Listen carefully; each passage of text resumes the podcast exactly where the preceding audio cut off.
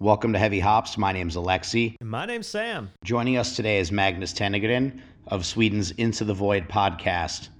Magnus has been in the music media, specifically with metal, for 15 years, including a lengthy stay with Slavestate magazine, one of Sweden's oldest and most read online zines for heavy music.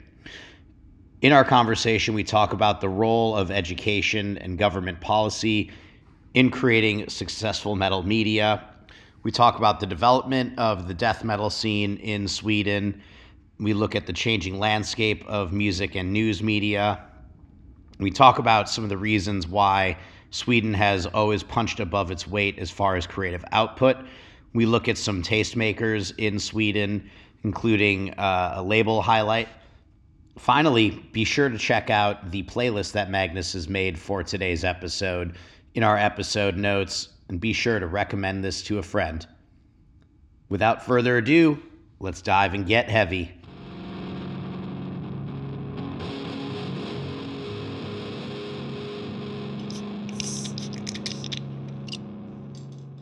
Magnus, welcome to Heavy Hops. Thank you so much. It's an honor to be here.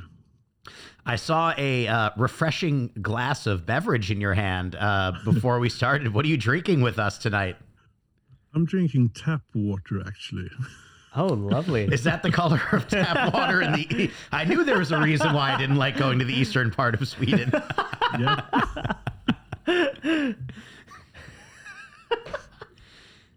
Oh, good, that se- that good. second glass was clearly a mirage. So, then so then, what uh, is this water? Is that what This is- this is- this is Chicago Chicago water. water. Yeah, nice color on that too. you know, i- is this a play on like like uh, the Russian Tsar, or is it like a play on on Star Wars? It's called Deth's Tar. okay. Uh, so Sounds this interesting. this is a uh, Josh Deth is the founder of Revolution Brewery. Uh huh. And so, uh, yeah, Revolution, um, for Magnus and for listeners that don't know, they're like one of the larger craft breweries here in Chicago. And this beer, uh, Deth's Tar, is one of their more sought after beers. It's uh, around 14% Imperial Stout aged on. Um, on bourbon barrels that people are like pretty stoked to drink every year. It just came out, and every year, should we? Uh, we'll put it up here for you to check out. Um, Cool can. yeah, uh, the black top too. I like a lot. Yeah, black black is always good, right? Um, I always thought that there was.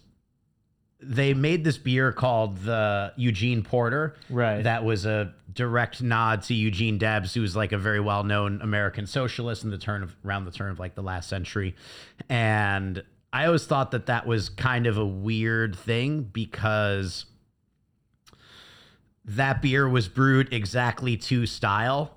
And I don't know if Eugene Debs was exactly a guy that was to style in any way for his time. So I thought there was a, and I, so I thought therefore there was like a little bit of a disconnect between this idea of revolution and Eugene Debs, and then doing something rather orthodox.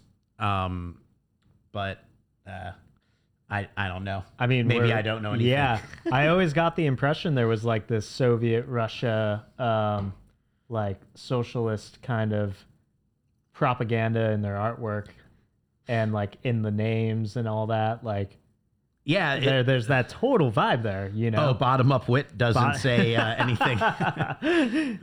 yeah, I, I, that. does Sorry, Magnus, go ahead. but how does it taste? That's a good question. Um, we could go for it right now. Let's see. Yeah, this this tastes very good. I've sneak peeked this. Uh, I know that the barrel master uh, Marty Scott was really happy that he was able to get like Oh wow. tons of Buffalo Trace barrels this year, and that a lot of the barrels that were kind of foundational for their barrel aged beers this year were barrels that three or four years ago would have been like the best barrels that they got. So they've really kind of upped their game in that way. Um, unfortunately, Buffalo Trace is not sending barrels out to uh, to people.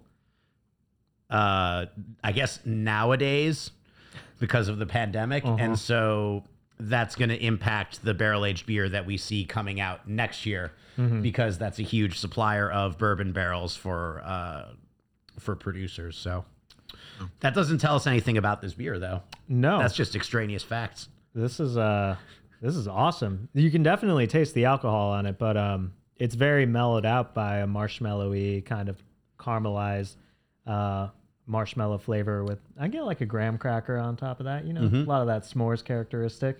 It's really tasty. Yeah, it's it's just enough sweet, just enough dry. The finish isn't super long on it. Yeah. It's like chocolate, marshmallow, campfire without the smoke, but just like the feeling of being by a campfire I Yeah. get, which is super super nice. It's kind of what you want or what I want when I drink these beers. Yeah, we just cooled down enough too for us to be enjoying this. So Mm-hmm. yeah, it's perfect. Perfect. So Sounds great. Yeah, yeah. I'm sure. Um, well, you have. Uh, a, yeah, I mean, you have a lot of uh, producers in Sweden that are making barrel aged beers nowadays. You have like your Omnipollo that are making beers that are more like this. Um, do you follow the beer scene uh, in Sweden? Not not that uh, uh, closely, perhaps. I have a sort of an interest in beer, of course, and uh, like to taste lots of different kinds. Uh, we have lots of microbreweries here in Sweden as well. Um, so, sure, I'm I'm curious when it comes to beer, and uh, there are a lot to taste of. So. Y- You guys made me quite thirsty now. That's our goal. It's working. Awesome. Well, uh, next time, next time I'm out your way, we'll uh, we'll have some beers together. Yeah. Akira? Yeah, maybe we can Uh, go to, we can to Akira. Akira? Yeah. so You have you have to come over here and taste. I have one favorite though. I can make a shout out to perhaps yeah, yeah. uh, uh, Apex Brewery from around the corner where I live. Uh, they do really good beer. There's the guys from a, a punk band called 59 Times the Pain. Uh, that was big in the 90s. Uh, they have started up a, a small brewery that they make lots of IPAs and uh, stuff like that. But Mhm. uh, really good thing stuff. So that's Apex Brewery. Okay. we'll have to check it out next time we're uh, in eastern Sweden. Yeah, definitely. Yeah. Oh, that's exciting. Um, well, let's dive in. Let's uh, let's talk about how we got to here. Um, how how'd you get your start in radio and media, and uh, tell us a little bit about yourself. Oh, um, well, I'll try to make a long story short, or uh, at least entertaining to listen to. uh, I think we will rewind uh, uh, all the back, way back to 1984. Actually, uh, that I was about 12 years old then, and heard Twisted Sister for the first time, It's the Hungry album, and there was an immediate love affair between me and hard rock and heavy metal of course. I think many Swedes in my age share that story uh, because, as you might or might not know, Sweden in the 80s was kind of a dark, cold place, uh, squeezed in between the Western world and the Soviet Union. And we had two TV channels, uh, both owned by the government. And uh, they had a show that uh, uh, where they put on the latest in uh, music video, videos. And of course, I Wanna Rock with Twisted Sister was a smash hit immediately. so from 1984 and forward, uh, I was all about the heavy metal. And uh, we had three radio channels as well, public service. Uh, and on one of those, there were a radio show called Rockbox. And uh, it was 45 minutes each week uh, on Saturday, uh, Saturday night, uh, Saturday night, Saturday nights. Sorry, um, that you listened to and taped, and uh, I think somewhere around that time I started thinking that radio is kind of cool.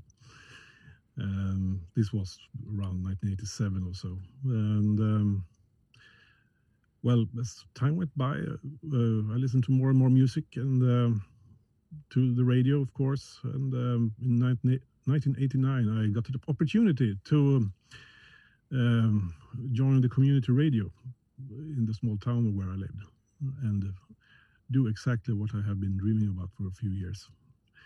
So um, between 1989 and 1995, I think I was there doing one hour show a week, playing heavy metal and punk and all kinds of stuff that went along uh, by then. And um, it was a very interesting time playing music in radio.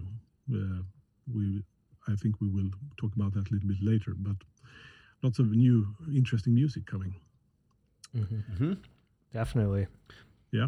Was uh was there as far as like joining a community radio, what uh entailed the process of uh becoming a part of community radio?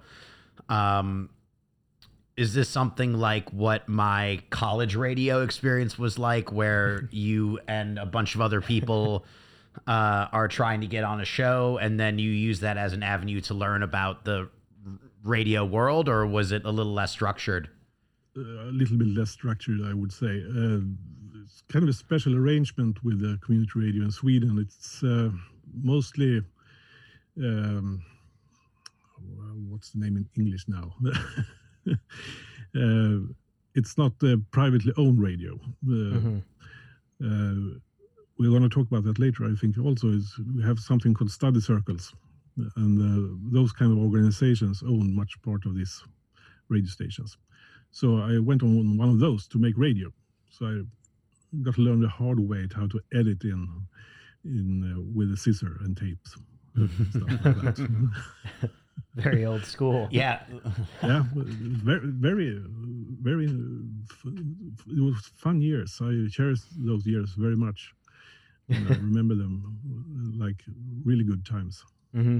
It's so funny now. You know, it's like you edit any audio and it's just that it's it's this it's not real it's just this digital figment that you're like yeah i didn't like that part i'll just done you yeah. know mm-hmm. and it's you just you just splice it together on a computer and so it's so funny you know it, even if you go back 20 years you were still clipping little bits of tape and you know splicing that together which is yeah, I, I, was reading an interview with uh, Ira Glass, who's like a very well known um, radio figure in the United States on our public radio, on national public radio. And he was talking about um, editing. Uh, editing reel in the way that you did in around the same time that you're referring to and it was something that everyone had to do before it was like a rite of passage was being yeah. the person that was involved in editing and that um, most people liked that uh, part of learning the most because they got into a zone and there was something almost like pseudo therapeutic about uh, cutting and editing and you kind of became one with the uh, with the program itself like in this mm-hmm. weird sort of like metaphysical way I guess yeah. did, did you feel any of that in any way too what why are the reasons why you like look at that time like pretty fondly well, you had you had to plan your uh, editing very well, uh, and have it in your head and sort it out. And uh, um, but mostly I did live radio, so that had its uh, ups, upsides as well. Of course, uh, I really like doing the live radio thing. Uh, got a little bit more nerve to it, I think. Mm-hmm. I can miss that sometimes doing the podcast and stuff. So, mm-hmm. Uh, sitting here talking to you now, it feels almost like we're doing live radio. So, yeah. No, getting it, it, into it. It's something, I mean, uh, we find that this is as close to live radio as we're willing to get in mm-hmm. a way.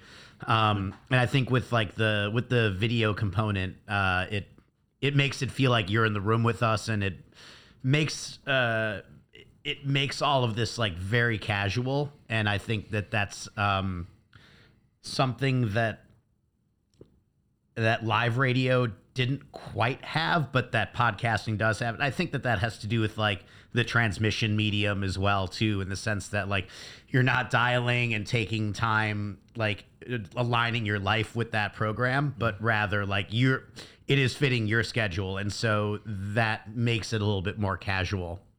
Yeah, mm-hmm. it's not like when I was 14, 15 years old, sitting there on Saturday nights waiting for Rockbox. and then at 1815 every Saturday you turn on the radio and there was some fucking hockey game going on that made the whole thing delay. Because sports in Sweden always uh, was prioritized in the national radio stations. Oh, that's everywhere. And certainly hockey, that's for sure. Yeah. Yeah. yeah. Probably why I hate sports so much. Damn sports taking taking over our music. Yeah.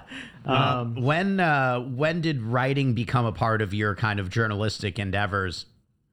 well, I, I went to university and uh, there I got uh, enrolled in the student paper, uh, writing stuff. And uh, then when that was over, the study years, so to speak, um, I wanted to continue writing. So I, when I loved, still loved heavy music and uh, th- those things. So um, uh, I dropped a line actually in 2003, I think, to uh, Robban, as he's called, on Close Up Magazine, uh, which was the biggest and best, if you ask me, uh, music paper for heavy music. And um, they had they had kind of a punk ethos back then. So, of course, you're going to try writing for us. Uh, I'll send you some albums. And I mean, I mean, I have been reading that paper for that magazine for, several years. So that was like, oh, holy shit. uh, so I wrote reviews for them for a year or two, I think. Uh, great lear- learning experience, and I think that kind of set me off uh, to where I am now, actually, Mhm. because uh, once you get into that world, and you get free albums and opportunities to speak to people that you never dreamed of speaking to. Mm-hmm. It's Mhm. hard to get out. Uh, but then I continued after Close Up um, with Slavestate magazine, um, which was a magazine on paper back in the beginning. Nowadays they are a website uh, with daily updates. Um, and I'm still there 15 years later. So doing reviews and interviews from now and then. So uh, that's how I, uh, that's my writing career in short. And you also uh, contribute to this publication called Doom Charts, right? Is that correct? Um, it, it, it's un- the the disclosure or lack of disclosure of the people that are involved in that publication is rather interesting. Can you kind of lift the curtain on some of that for us? I don't think it's uh, that big of a mystery. Uh, it's a bunch of people uh, interested in heavy music, doing different kind of uh, online publications and podcasts and stuff. Uh, getting together once a month, uh, dropping your 25 most listened to albums that month, or less, depends. Um, and uh, we have this guy Bucky Brown who does the enormous job of doing this tally of of albums that comes in uh, and produces this chart every month. Uh, I think uh, last chart we did we had 300 albums that was uh, submitted. Uh, so it's, it's not it's not such a big mystery actually.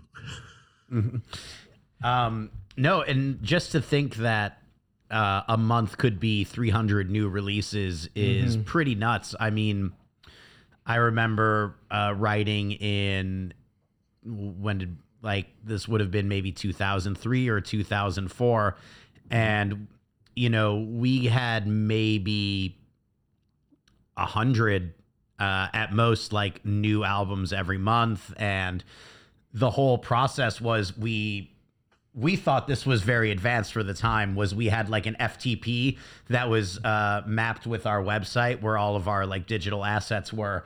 And all the albums that we that all of us got individually as promo albums went up there and then all of the journalists had logins or like folders for whatever they had to download and listen to and that was how they got it um, this very before uh, before people were using torrents. I think we had people on 56k connections then too. So God bless them for for What are you doing? Well, the album's downloading. When did you start it? Oh, 30 minutes yeah. ago. And mom, you can't use the phone Mom, for like a month now.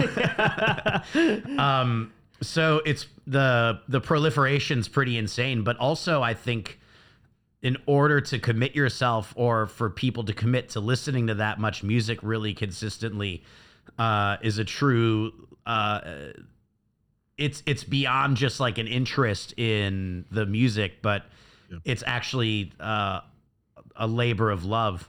Mm-hmm. Yeah, it's kind of. I think we. I, don't know.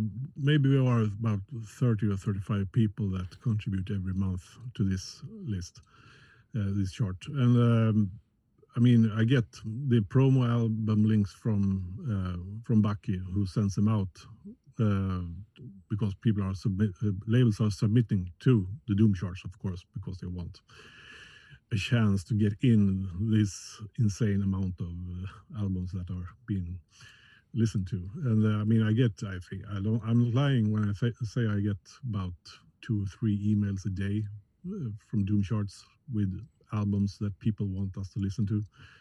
I can't listen to all of it, of course. Some people seems to have the time doing that. I don't know how they do it.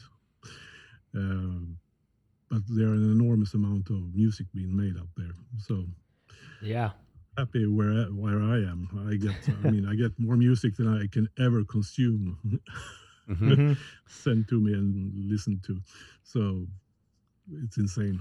And uh, keeping uh, keeping with the present for a moment before we before we jump back into time, um, you're also uh, an important part of Into the Void, uh, which I'm thankful to have been on that show on. Uh, uh, having been interviewed by you in the past when we were talking about Scorched Tundra, um, for for our listeners here who may be new to Into the Void, can you t- talk a little bit about how it came apart, uh, who's involved and what you can expect uh, if they were to uh, hint hint go listen? Um, well um, the podcast is actually kind of a continuation of the radio show i made back in the late 80s mm-hmm. Uh, i kept that live back in my head uh, in some ways and when i moved back from uh, after my studies at the university and i have been uh, forming a family and building a house and you know all that stuff that you do when you grow up.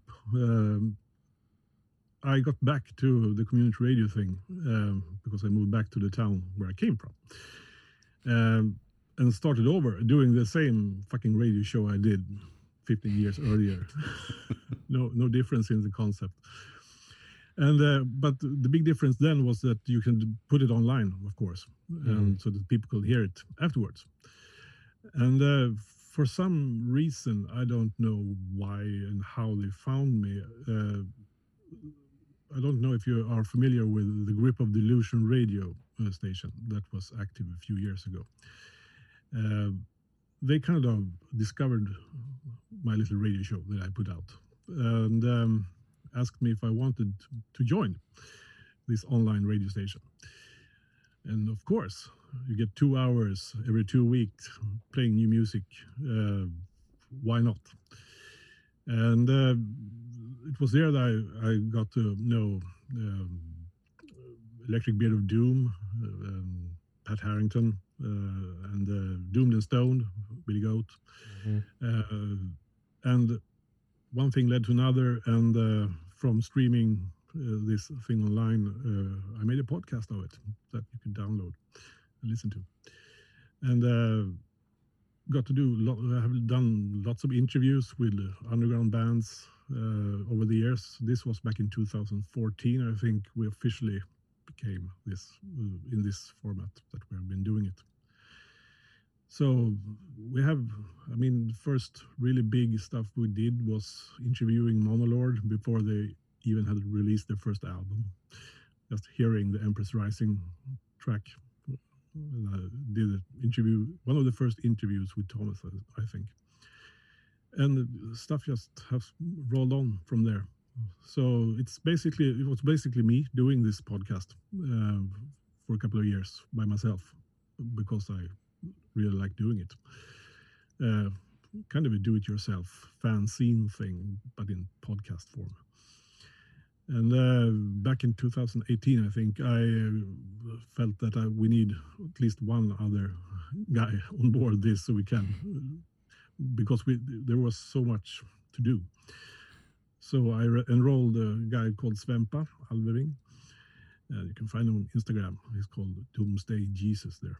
And um, yes, it's kind of funny story because I discovered him, uh, got to know him on Instagram because he put out just loads of music tips. And uh, well, one thing led to another. We talked a little bit, and then I said, "Why don't you try it?" And he has never done anything like it. So I sent him off doing an interview with Brant Bjork for his first assignment. kind of funny. and uh, since 2018, uh, we have been doing this together, and it keeps rolling on. Every second week, we release a new episode. So that's how the podcast Into the Void Mm-hmm. got to life.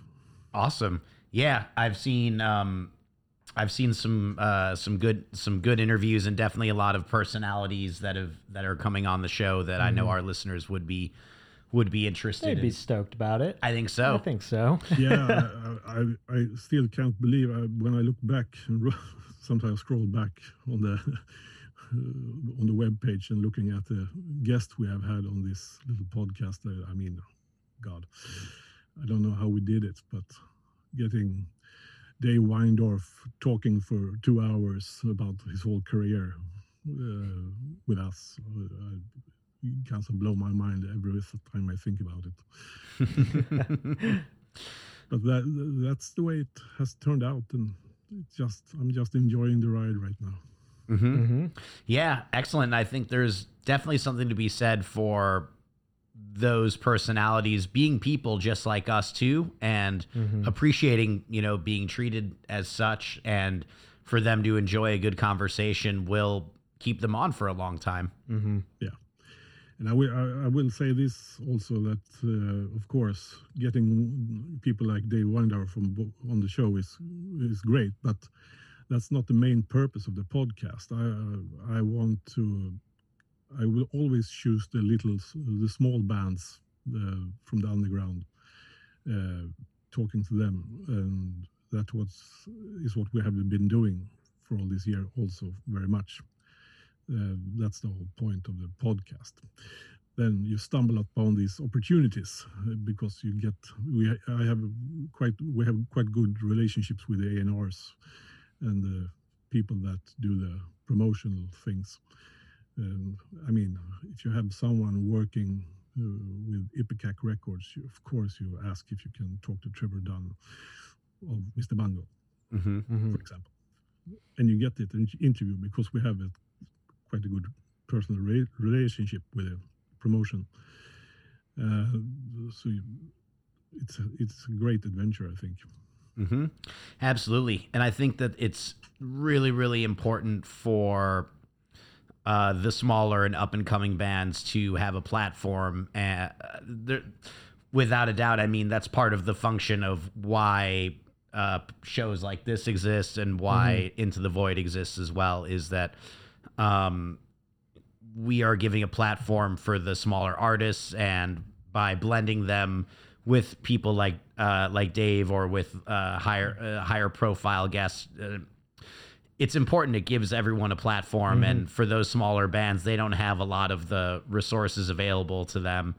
Um, even though the internet has been a little bit of like a great equalizer in a lot of ways, um, it's definitely important for uh, all of us to stick up for the smaller bands and to use the opportunity that we have in broadcasting to share their music and share their personalities with others. Definitely. yeah i mean uh, yes you can get your music out there pretty easily but there's a lot of music out there I mean, right. 300 albums this month, right? And that's what I was Exactly. going to say. Yeah. It's you have to sift, you know, it's easy to get on the internet, but now everyone's on the internet. So sifting through all that, you know, it's that's I think uh So where I think uh, I think this is where the podcast and the online magazines play a very important role. Mhm. Uh, being this, someone called me a curator of taste. Uh, just doing that, the, the old radio DJs did. I mean, put, getting these albums picking out the good ones, playing it, saying this, you should check this stuff out. I mean that that is one thing an algorithm really can't do. I think. Mm-hmm. Absolutely. Uh, so so many ways we could go with that, but I, I we have a lot of really cool things that we want to talk about, and uh, I want to jump in if that's okay.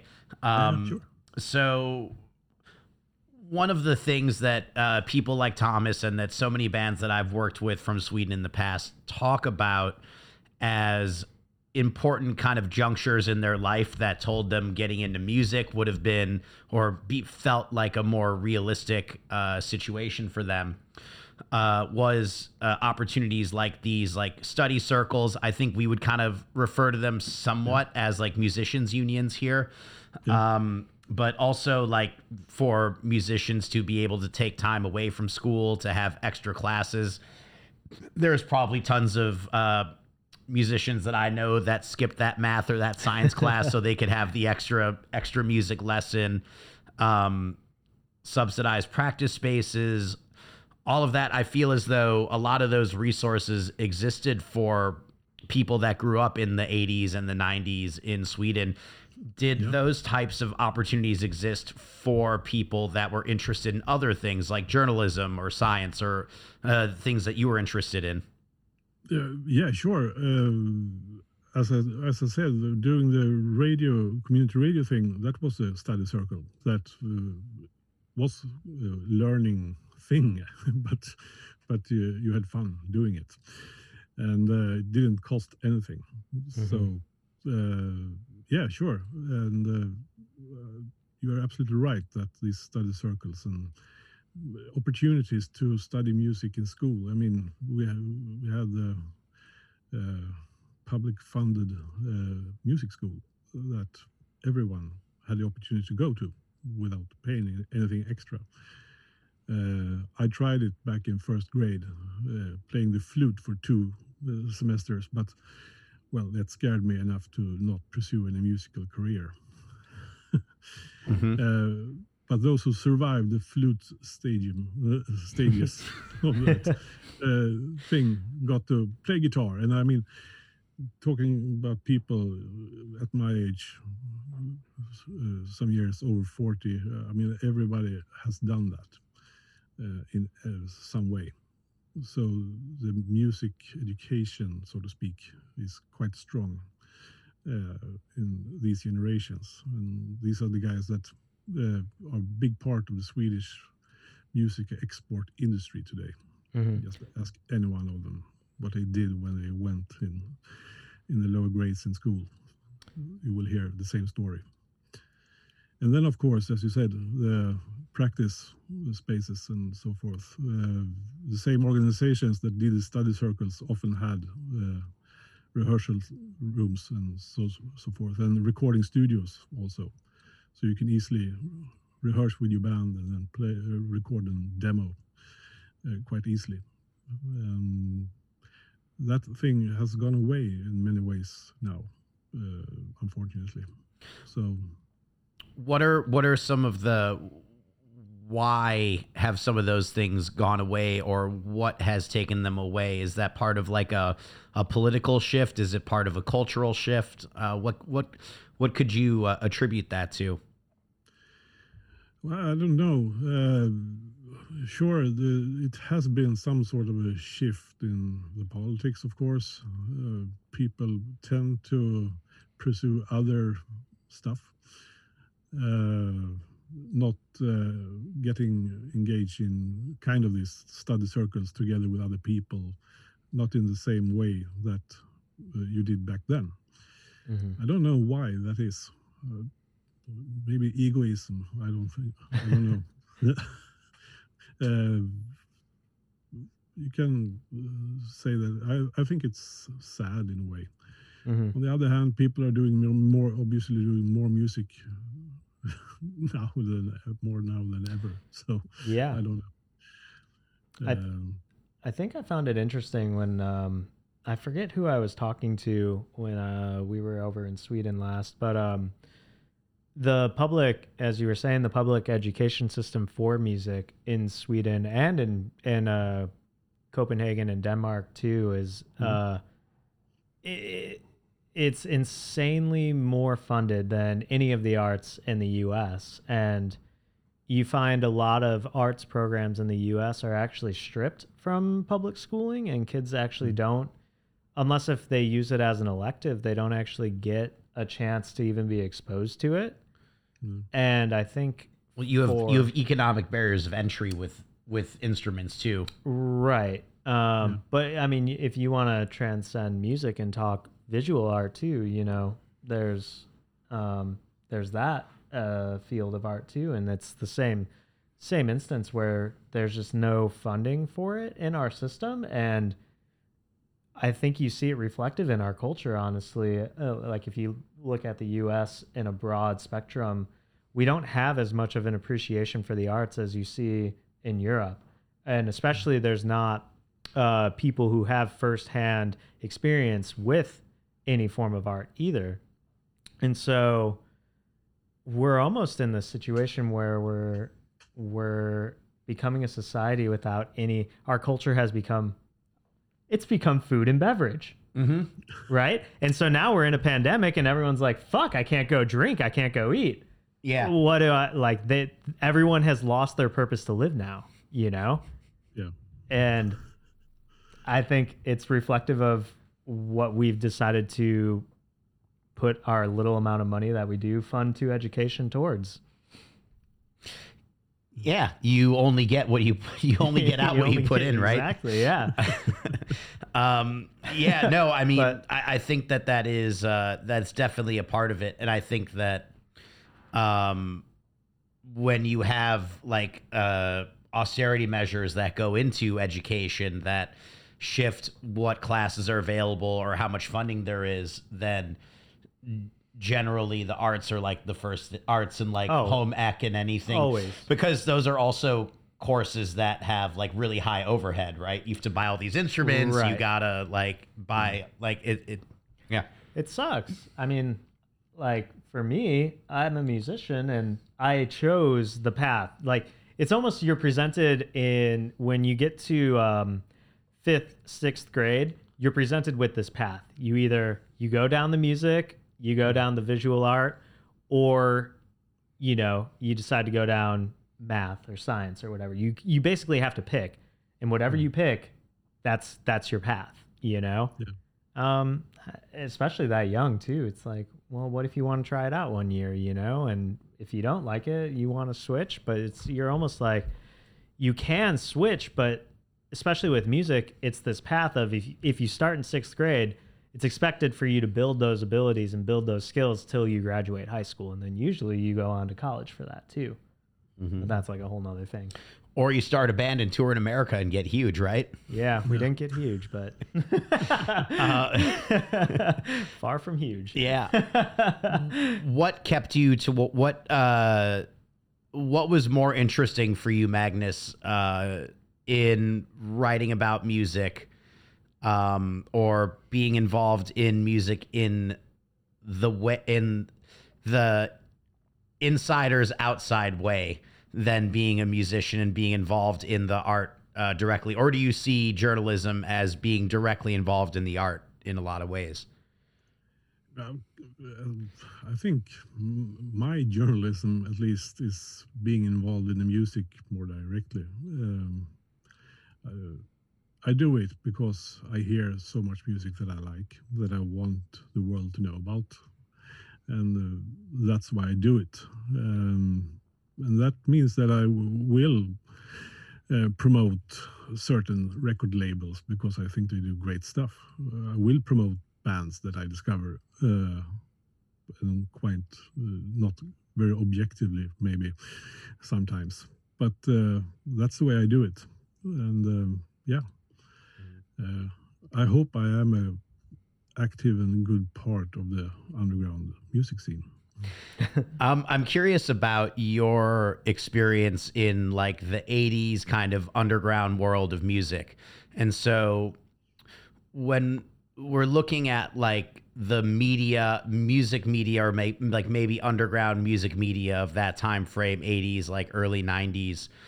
Um, how influential what and in, and I guess how and in kind of what ways I know this is a big question but mm. how and in what ways was like fanzines from like the US or Germany or the UK like how influential were those in the development of like Swedish extreme music and Swedish extreme and the like journalistic world that comes up around it or were these things kind of parallel in the way that they all came about at the same time. Could I actually build or like maybe consolidate that a little bit? Yeah, yeah, sure. Yeah. I want to I want to break it into cuz you mentioned earlier Sweden was on the edge of the Soviet Union, but there was also the huge western influence. So, yeah. I kind of mo- more want to know how much Soviet influence and how much western influence kind of bled into this extreme music scene. Can you teach a history course yeah. on Yeah. well, I don't know if I can answer that question uh, so uh, as well as you might want me to do. But uh, I mean, Sweden has always been torn between. I mean, we have had a socialist, social democratic uh, politics going on here for I mean the whole 19th century and and up in almost up until now. Uh, so we have that. At the same time, uh, I think Sweden has always been fascinated with the USA and American culture. And I mean, uh, I don't know if you know that we have a huge interest in American cars from the 50s and 60s. Mm-hmm. Uh, and people almost cosplaying living in 1955. Oh, the reggae culture? Raggare. Yeah. yeah. Uh, so we have some uh, sort of a love affair with uh, the U.S. on the one on one on the one hand, and but we want some sort of safe socialist uh, uh, society where the state takes care of us. Uh, and somewhere in that, in that whether to, those two meet, uh, there are music and culture happening. Uh, so we have the the rehearsal space funded by this by the society, and uh, we want to do extreme rebellious music. Hating it. I mean, we, we had quite a big punk movement in the late 70s that hated everything that the Social Democrats did. Fuck them mm. for taking care of us, man. Yeah. They want to pay for our education, our health care. Fuck them. but give me my money. Yeah, yeah. I have the right to it. That's my money. pay for my space to record this album. Yeah, yeah I, I mean, uh, is there is there I mean how much of that is uh, is an emulation from what's seen elsewhere and then uh, like a recontextualization within what's happening in Sweden in response to the specific factors that are occurring uh, at that time? Don't know really. Can you elaborate a bit about that? The... Well, that was like so the 70s was a huge era for punk. Uh, everything from the Sex Pistols to the Kinks and um, who's the other? Uh, the Clash, who obviously, the, pretty sure all of them were from England, which was going through very tumultuous times. Um, you don't really see. I mean, my my 70s Swedish history is kind of sparse, so maybe I'm wrong. Um, but I don't really think you see all that much uh, tumult going on in Sweden. So where does this anger and rebellion come from uh, from those bands in that time? Uh, uh maybe I think it was boredom. li- living in the projects, uh, just feeling alienated from everything. Uh, I think that was a big part of it the line "No Future" by the Sex Pistols was kind of a feeling that I think many young people had in Sweden back then. uh, the industries were going down. We had the best years in the 50s and 60s, uh, like creating wealth for everybody. Then stuff went south uh, in the 70s. Everything was gray and brown. Uh, so I think that was some of the big fuels for the punk movement in Sweden then by the late 80s, uh, 70s, sorry. Then, of course, we headed into the 80s where you were supposed to get rich and uh, everything was colored pink. you were drinking champagne, uh, like sort of a counter reaction to the boring 70s, I guess. But still with a socialist democratic uh, mindset. Mm-hmm. Mm-hmm. oh, so important. Yeah, definitely. yeah. Um, so let let's address the the kind of like the second part of that question, which is, yep. um, the uh, was what could you say kind of about the uh, the evolution of Swedish like music media at that time? Um, did things become a little bit more people centered, or was it still like uh, kind of driven and overseen from uh, from above, so to speak? I think what's more people driven, if you're talking the underground scene of mm-hmm. music. Um, as I said, we we didn't have many radio channels or TV channels that could promote heavy music, and uh, I don't think we had that many magazines either in the mid '80s that wrote about it. I think most of it came from imported issues of Kerrang or Metal Hammer. Uh, people read about what was new. Mm-hmm. mm-hmm. And so the UK, so the UK was a big part of yeah. uh, of that kind of like we'd say print underground intelligentsia, so to speak. yeah. And I know lots of people. It was sheep flying to London from uh, from Sweden, so many flew there and bought records and brought home.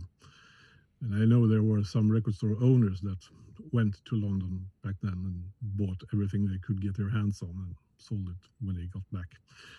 And uh, in Stockholm uh, and Gothenburg and Malmö, uh, the big three big cities. Was there like a restriction on that in the in Sweden, or was it just it just wasn't making its way to to Sweden at the time?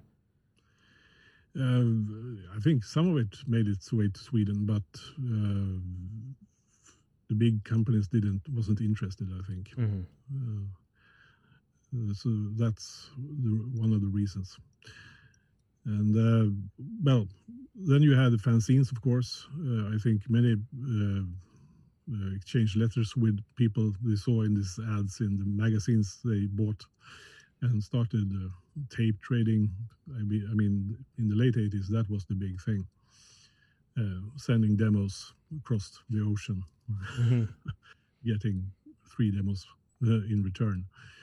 And I mean, that's a big part of how the Swedish death metal scene started uh, when they started to uh, send demos to each other uh, and discovering all of these death metal bands and developing their own sounds here in Sweden and in Stockholm and Gothenburg.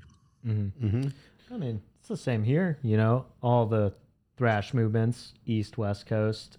You know, tape fans trading tapes, fans. Yeah, you I, know, I, I think that's the biggest thing with the underground movement is it's not really pushed forward by any higher entity. It's more the fans trading what they're really into. You know. Mm-hmm. Mm. Absolutely. I kind of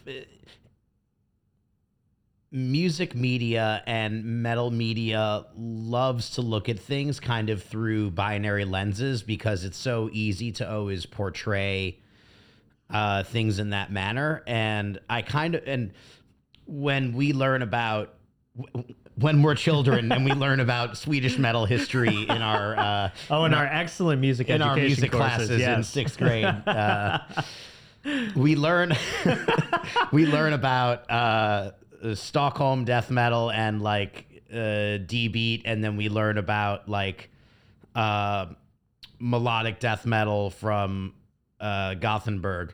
Mm-hmm.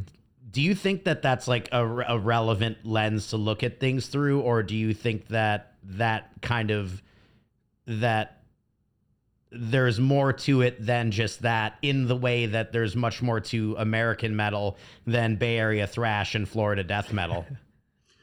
yeah, sure. Uh, of course, it's two very important uh, things you uh, pointing at. I mean, Gothenburg and Stockholm in the late 80s, early 90s, huge impact. But I would also say that uh, the hardcore movement in the north of Sweden, uh, in Umeå, the town of Umeå, where you have refused and Abhinanda mm-hmm. and all that. It was kind of a they were far away from the south of Sweden. I mean, it's I don't know, it's way up in the north, and they are it's even darker and even colder up there. And uh, I mean, they are doing their own thing, uh, the vegan thing that went on parallel to that. Mm-hmm. Uh, but looking back at it now, you understand that these hardcore kids, the impact they have had on the Swedish music scene is quite huge as well. Mm-hmm. I mean, sooner or later, all of these things blended together and started feeding on each other. And I mean, the whole 90s alternative rock scene uh, also exploded after death metal kind of faded a bit. Uh, in the mid 90s.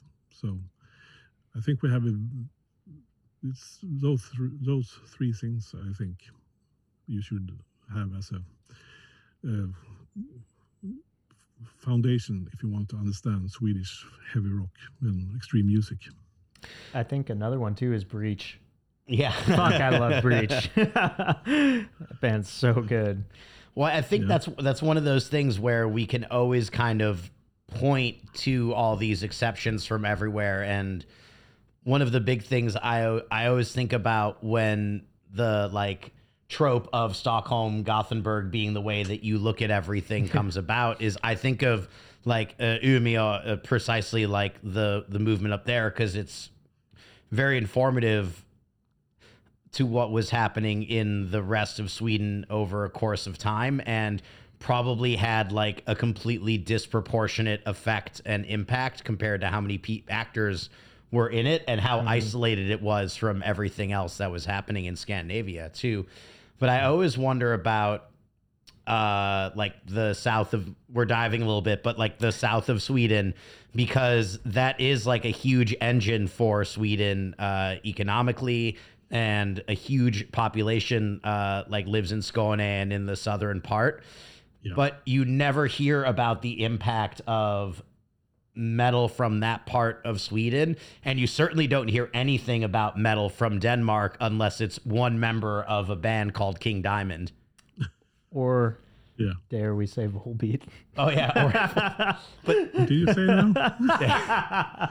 Well, they're slowly being taken over by Americans at this point. Oh so. yeah, yeah. Uh-huh. Yeah. Do you have I any mean, insight into that? No, I, I, can just agree. I mean, I, I have, I can, uh, I think this, that all the things that happened in Stockholm and Gothenburg kind of overshadowed everything else. Uh, I mean, if you look at it, it, at it in an international perspective. So I can, of course, see that these two cities kind of were louder than everything else. And, uh, but uh, at the same time, I mean, the Stockholm death metal scene, if you want to be honest about it, it was very short period of time that it really did something new. I mean, can it be between 1989 and 1994, maybe, uh, that it was really, really interesting? Then it just started to copy itself.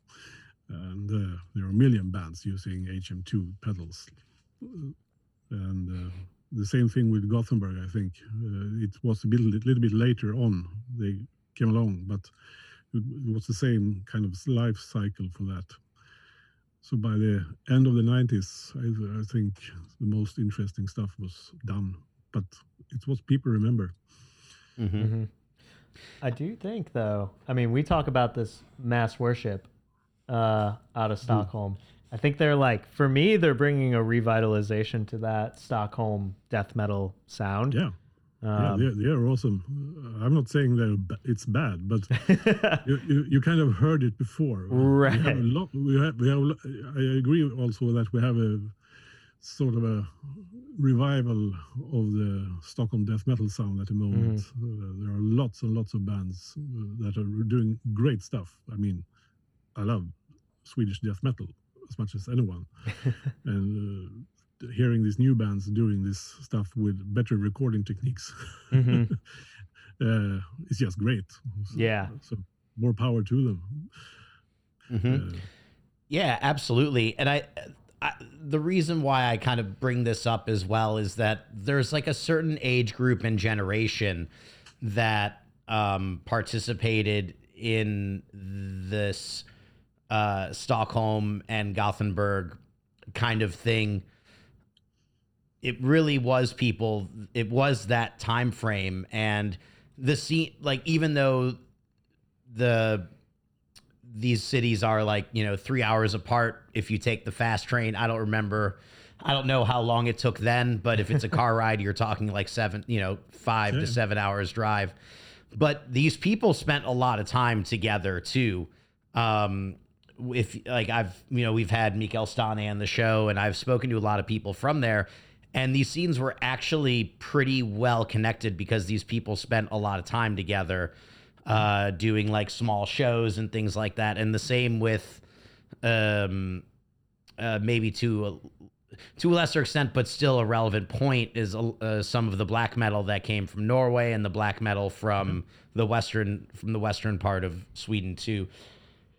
So I think that uh, that that's why I that's what begged the ed- education question is that I think that that's all it's all kind of intertwined uh, with experience of music from elsewhere combined with really strong musical education and then that punk backdrop uh, fr- uh, that maybe they listened to uh, you know in the early 80s and formulated into their own music in the mid to late 80s and 90s Yeah.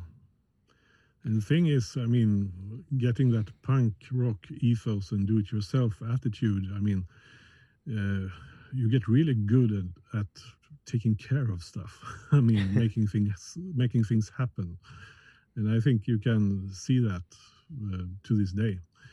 Uh, that many of those people that was involved in the Swedish death metal scene, they are still around, doing uh, other stuff, but uh, they are there. Well, the same thing with the punk people from the late 70s. They are in the music industry, uh, doing st- things, and they know how to, to run the ship, so to speak, Mhm. uh, because they, they they grew up with it. They have that drive that makes things happen. Mhm. And as far as like other aspects of the underground music infrastructure, specifically like labels and all of that, when did we begin to see uh, some of the smaller like record labels come about that were uh, supporting those efforts of those underground bands? Or was that labor of releasing a lot of that music exported to Germany or to like underground labels that existed in the rest of Europe or America? I think, I mean, taking an example like uh, the House of Kicks uh, in Stockholm that uh, released a lot of the death metal things. Uh, you have a close connection with Entombed. Uh, they are called Sound Pollution these days, Mhm. uh, but it's the same people that does it. Uh, they had a huge impact, I think, uh, and s- still have uh, on the extreme music scene. And uh, I think there are more examples that I can't bring up to my, to my mind right now. But uh, of course, I think it was a fairly domestic affair, so to speak. um, fast forwarding to today, um, you know, we talk a lot about the bands that are from Scandinavia, and we talk a lot about. Um, it's always easy to highlight the musicians, but there's always like an infrastructure behind them, and local labels are always and imprints and zines are like a super important part of that. Um, one that uh, on the back of kind of what you were saying about House of Kicks and sound pollution. A newer example that I think of is Suicide Records uh, mm. in Gothenburg. I think they do. Uh, Roger does like a fantastic job. Um, uh, I've been able to work with him on projects in the past, and the the output has gotten stronger and stronger, and the roster is pretty phenomenal at this point. I know that there's going to be at least one album from his repertoire that's on my top list of this year. Uh, who are some yeah. other kinds of people that are a part of that world that we should be paying attention to? Well, I was going to bring up suicide, of course. Sorry. Uh, no problem. But but they they have grown to become such a big force uh, of the underground music scene. I mean, speaking of integrity and feeling for quality, and I think they drive. Is is one of the big energy centers of the Swedish underground scene at the moment. They have a just ridiculously uh, strong fall release schedule um, this year. Mm-hmm. That, uh, I just dropped my jaw when I saw and heard. Um, but of course, we have uh, lots of small record labels also. That the good thing here is, I think they, they support each other very much. So they it's, it's they are building a small ecosystem uh, around each other. And uh, not only the record labels, uh, I think the gig promoters we have uh, now, of course, they are suffering pretty bad, but they're they are there and mm-hmm. they are, they are closely connected. So they support each other very much. Um, but then, of course, we have, um, if you want to talk music media, we have lots of, of podcasts that brings up music, uh, doing interviews with people, not just into the void. Uh, we have the online zines that are doing lots of stuff, and also the. I mean, it's not just the Swedish affair anymore. Uh, we have it. It, it is in, to the most part, I think, an international thing, which is I think is great because then you get the influence from other stuff, from other parts of the world. Um, so I, I, we don't have so many Swedish online online fanzines in that sense. But I mean, you see where you discover the new Swedish band. It is on the Obelisk. And it is on those kind of sites. Uh, you find them. Um, was that the answer to your question? Yeah, yeah. I, I was just looking for some who you thought was were kind of movers and shakers in Sweden at the moment. Yeah, well, you you have to check out Majestic Mountain Records, of course. Uh, it's a one man operation, really do it yourself thing done with just a passion for good vinyl releases with great bands, not just uh, one uh, kind of music. Because Marco, is running that label, he uh, he will release whatever he think is good.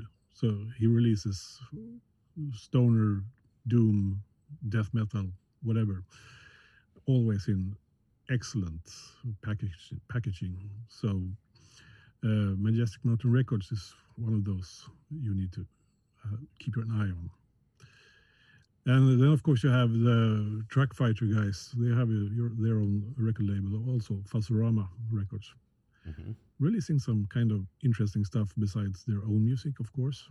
Um, and uh, well, that's uh, you have the Sign Records as well. Um, also releasing very interesting stuff, uh, kind of more mainstream rock, perhaps, but in an underground kind of way. So that's those record labels you need to keep your eye on, I think. Mm-hmm. And then you have Ozium Records in in the south of Sweden as well. Mm-hmm.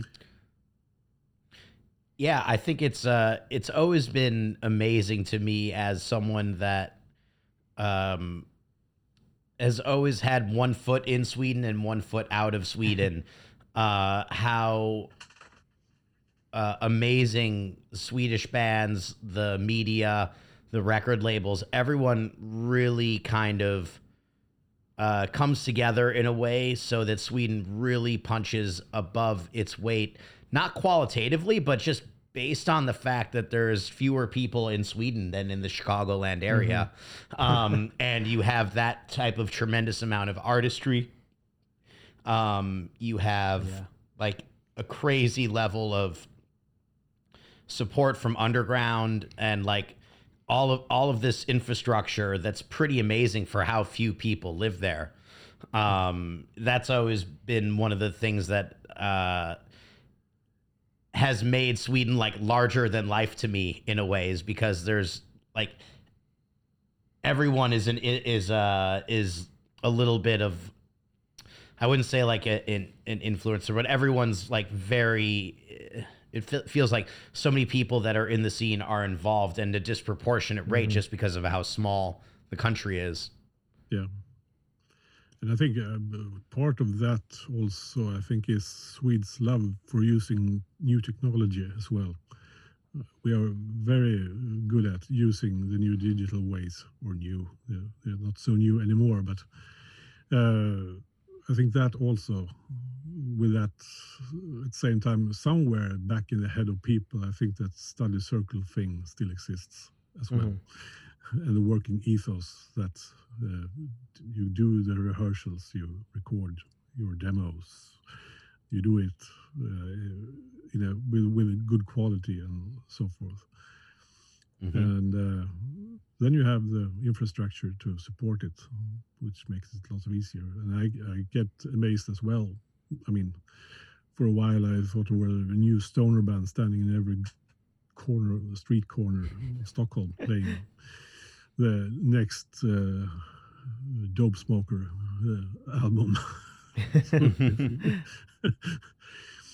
so uh, still amazes me how much music there are produced in this little small country up here in the north.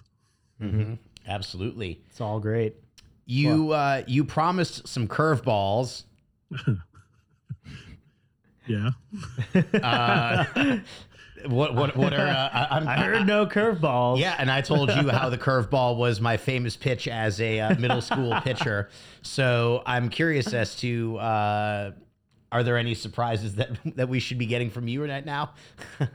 nah, I want I want I want to talk a little bit about for uh, when I think about it the dangers uh, that are emerging at the horizon and the possibilities uh, that are presenting itself now when we are in that state of the world that we are.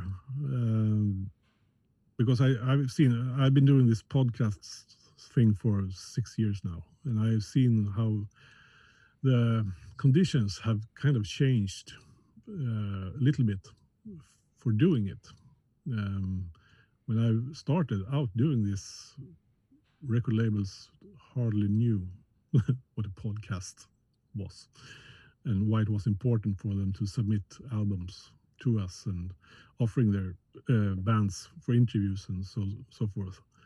I, I, noticed a small change in the attitude now, where the podcast scene, if you want to call it that, is beginning to become this part of the industry that they are depending upon. I mean, it's not particularly strange if you see that, like in Sweden, that Close Up magazine has disappeared. Mm-hmm. They need another outlet. But I think there is a little bit of danger to it for podcasts, uh, having to do things they maybe don't want to do, but uh, in one way or another, getting forced to do if they want to continue having stuff on their shows. Is this uh, kind of in reference to uh, featuring content uh, for underwriting opportunities? Yeah, I would imagine it it can be that way. Mm-hmm. Uh, so I think that's something you have to kind of keep your eye on mm-hmm. and uh, try to keep I mean, it's great to get the recognition, of course. I mean, there are a lot of talent out there doing podcasts, amazing people that does great stuff, but it's kind of hard staying true to the original idea, perhaps mm-hmm. Sometimes. Yeah, that I- you started out doing. So you have to remind yourself, why did I start this podcast? Mm.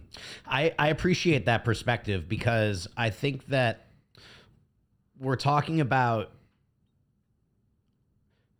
a whole arm of the music industry has disappeared when we talk about the disappearance of radio and we talk about the disappearance of print media, right? So um, you're looking at not just like job loss, but media, but like pr- uh, product presentation opportunities um, that are lost. And so the industry is going to naturally look for those opportunities elsewhere. And what a better ground than a, a media world that has a lot of influence, like podcasting, and then a world of people that are some of many of whom are pretty new to the music industry. And so it's very easy to, I imagine, for a record label to say, hey, here's this like marketing budget that we used to have for our non-existent college radio uh, arm or like C like like CMF specifically or uh, you know whatever other programming initiatives they may have had. Okay, mm-hmm. we need to put that into radio because it's music and music needs to be played or talked about in an in like an audible fashion, right? and so I imagine that they think that that that that influence can go into people that haven't been in the industry for a long time. For people like you and I, we can see this stuff pretty regularly, and we can't we can't also kid ourselves and say that this didn't happen in print media or in college radio either. Um, so obviously, the practice of advertising for um, story coverage was very, very common and became increasingly common as print media uh, went into the sunset. And on top of that, I remember uh, college. Uh, my experience in college radio was um, mixed. I would say you had very because we were monitored by the FCC. There were all of these, um, you know, we had to have like different introductions. You had to have uh, advertising content that was people that were actually like funding the radio show because or the studio the um yeah there was all kinds of f- local funding for the radio station. And then on top of that we had our program directors uh, who got to choose the six things that we could play. So that we could play from. So i think for the two hour show that we had there was maybe time for three songs that are three three to three and a half minutes uh, of our own choosing. Otherwise, there were you know we had to mandated a certain number of songs, and so I know that because the FCC isn't monitoring podcasts, and this is speaking from an American perspective, um, that there's more freedom uh, just owing to the lack of regulation on the medium, but. I am concerned about um, underwriting and influence, and then the kind of shallow externalities that occur out of that as a result. So there's a lot of like monkey see, monkey do when it comes to the media. And so when uh, a smaller operation may see that the biggest people are doing this, then they're going to emulate that. Yeah. And um, that's a massive problem because then the biggest people continue to have the influence that they may have when it was Hit Parader or, or Metal Maniacs magazine. But that wasn't really a voice for anyone except for the labels that could that could afford to advertise there. So, I mean, I guess I kind of want to throw this question back at you then. So, I mean, for the long term validity of this, then, do we have to maintain this sort of like uh, clandestine, uh, underground? Sorry, I, I, I was looking to use that pun at some point today. Um, do we need to remain maintain this like kind of clandestine nature, just like your community, like your community radio may have had, or like my zine had, um, or do we accept that there's going to be influence just because uh, that's the nature of this industry or any industry as larger players become a part of it. Well, I think the biggest difference now uh, difference now is uh, accessibility to technology to distribute these things. So I think both can exist. Uh, of course, you, you, I don't see. I mean, of course, it's great people can listen to podcasts and uh, mainstream culture will always uh, adopt underground culture in at, at, some point in the life culture. But uh, I think we can, of course, continue to have these underground podcasts as well. I hope so. Uh, because there are room for both. I mean, I can enjoy big corporate podcasts as well, but I also want my underground stuff uh, do done by people that hardly know how to do it, but do it with some passion, mm-hmm. uh, without any economic interests or hidden agendas or marketing plans or whatever. Uh, just interviewing small underground bands from the north of Sweden, like I do sometimes. Mm-hmm. Yeah. Well, I think um, I think this gives us kind of a good note to close on in some way, and that is for younger people or for people that aren't as experienced that are getting into music media, um, or for listeners that want to kind of support underground media in some way. Uh, for the creators of it, what is your advice? And then for the consumers, how would you like to? What would you like to say to a consumer to get them to support the right thing? Oh, that's a very easy question to answer. Not. Um, We're all about layups at, at uh, heavy hops here. My advice to people who want to do this, I mean, supporting the underground scene, uh, there it's pretty easy to start a podcast or do a website writing about music, or for that matter, use Instagram, social media to uh, make stuff happen. I mean, look at Marco, who owns uh, Majestic Mountain Records. Uh, he he was one of the big uh, influencers, if you want to, on the underground scene, just by telling which album you should listen to. Uh, no better way to influence people than to tell them exactly what to do, right? Yeah, and then now he owns, uh, he runs a pretty successful record label with big respect. And I think that's how you can start doing if you want to work as a uh, underground medium. So do the same thing. I mean, you can record your podcast on a mobile phone these days, uh, putting it out there without, uh, as long as you have some sort of internet connection. So try it. Don't be don't be afraid to fail. Mm-hmm. Uh, just do it that, that's my best advice. I don't know. That's how I have done it. Mm-hmm. I have no clue what I'm doing, so I'm just trying. Mm-hmm. Yeah, I, I think that it's it's important to let your passion guide you, and if you have if you are passionate about underground music or you know uh, anything else that's artistic and that's a little bit below the uh, the waves of mainstream you know you find a way to express your interest in some way whether uh, it is something like starting a podcast or writing an article for your high school newspaper. Uh, like people who really care about things find a way to express to express it.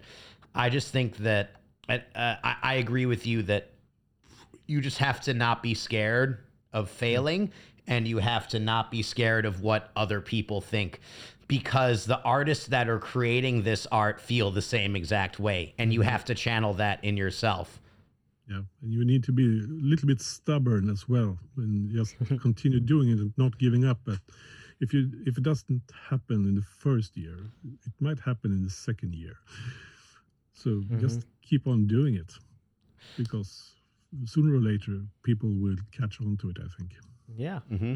there's one more thing i want to i want to add to this too and that is um and I said this uh, I said this last week when I was on the uh, inside the beer temple beer uh, blah, blah, blah, uh, insiders table.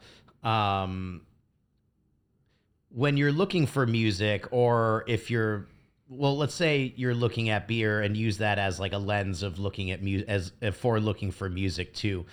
The advice I always give people when we're talking about how you find beer is uh, this isn't necessarily the case for the Systembolaget, but I think you can you can know what I'm talking about is when you're in a store, don't look at the end cap displays. Don't go to the cold section right away and look for those things that are in those places because marketing money has dictated that they have that space.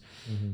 Look in the aisles, like, first of all, commit time to it so that you're taking your time and you're reading through things and you're going in there with the mindset that I'm not rushing in somewhere and rushing out uh, so that you're devoid of an experience. Instead, like, you know, pick things up, look at labels, read things. Don't be scared of things that are from other countries or that are in other characters and, you know, listen to something or try something, take a risk on something that you may not you may not have otherwise, but having that experience can be really, really amazing. And it can be a negative experience. You could mm-hmm. say like, "Oh, this this beer was horrible." I, I, I. But now you have a new frame of reference for what you think that horrible tastes like. In the same way with music, you may find a, a type of music or like a specific subset of metal that you may not like right now, but you own that record now and you can go back to it in five years and it may say something totally different from you. Mm-hmm. Unlike beer, records don't expire unless you right. fucking spill something on them. So they're always going to be there for you. I was actually at my, um, I was uh, at my folks' place recently while they were away, and I went back and found a bunch of promos from 2000, like four, and I like just blind grabbed like a fistful of them and took them home and there were about half of them I gave like really mediocre reviews to. But I listened to it now and I was like, man, this is great. So, you know, that's the beauty of music is that it's something that can that's with us for a long time. Mm-hmm. Now, you know, with Bandcamp and with uh, Spotify, there's ways that you can access stuff for free. So we're spoiled in the way right. that you can't open a can of beer for free. Right. Um, so yeah. take take a risk, like support a band, and you have the music forever. So it may be something that speaks to you at a later point than is right now. And like yeah. to build on that too, you know, if you find a band you like, listen to an interview with that artist, listen to their influences, listen to what they're listening to in that interview and listen go, to us. Like listen to us. Listen, listen to, to us. Yeah. like take if you find you enjoy uh, what an artist plays, take their influences to heart. Take what they're enjoying to heart and give it a try. You you'll usually find that you dig it. You know, um, yeah. it just takes a little bit of exploration, like you said, on on the listener's part to yeah. try and find the things that really speak to them. You know. That I would say is the best advice to the audience if you want to talk about them as well. Uh, I mean, as you said, uh, it doesn't cost you anything to take a listen to a band these days but it's on the other hand it's very easy to support them if you want to if you hear what you like. Mm-hmm. i mean i am a big bandcamp junkie and i i can spend hours on that site just clicking my way uh, around that site discovering new music and everything i don't like but that i like i can easily just pay what they want for it. Or sometimes they let you decide what you want to pay for it even better. And uh, show them the, that appreciation. I think leave a comment. Same thing with podcasters. I mean, nothing makes a podcaster happier if you get a comment or a rating. uh, just take. It doesn't cost you a dime to say something something nice if you like what you hear. Mm-hmm. That's m- more worth, at least to me, than any uh, ads or financial uh, support for my sake. Mm-hmm. I get happy by the feedback. Yeah. Uh, so so take that time. It takes you about 15 seconds to write good stuff uh, to someone. Be mm-hmm. nice. Cool. Be nice. I love it. Be nice. Be nice. Awesome. Well, Magnus, thank you so much for joining us. This has been really, really fantastic. And also, um, thank you for putting together the playlist that uh, folks can find in the episode notes. Do you have any uh, any insight as to what's on this playlist?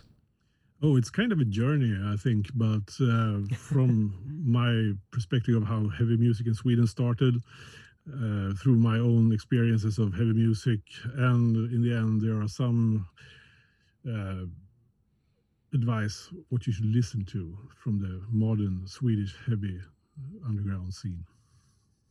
Excellent. Sick. Well, I'm looking forward to it. I am too. Cool. All right. Well, awesome. Thank you so much, Magnus. And everyone, please check out uh, Into the Void uh, podcast, and we'll include some notes, uh, include some links in our episode notes. Yeah. Thank you Yeah. so much for joining us. Uh, thanks again, Magnus, and we'll see you all next week. Uh, thanks for having me. Yeah. Stay safe now. Too.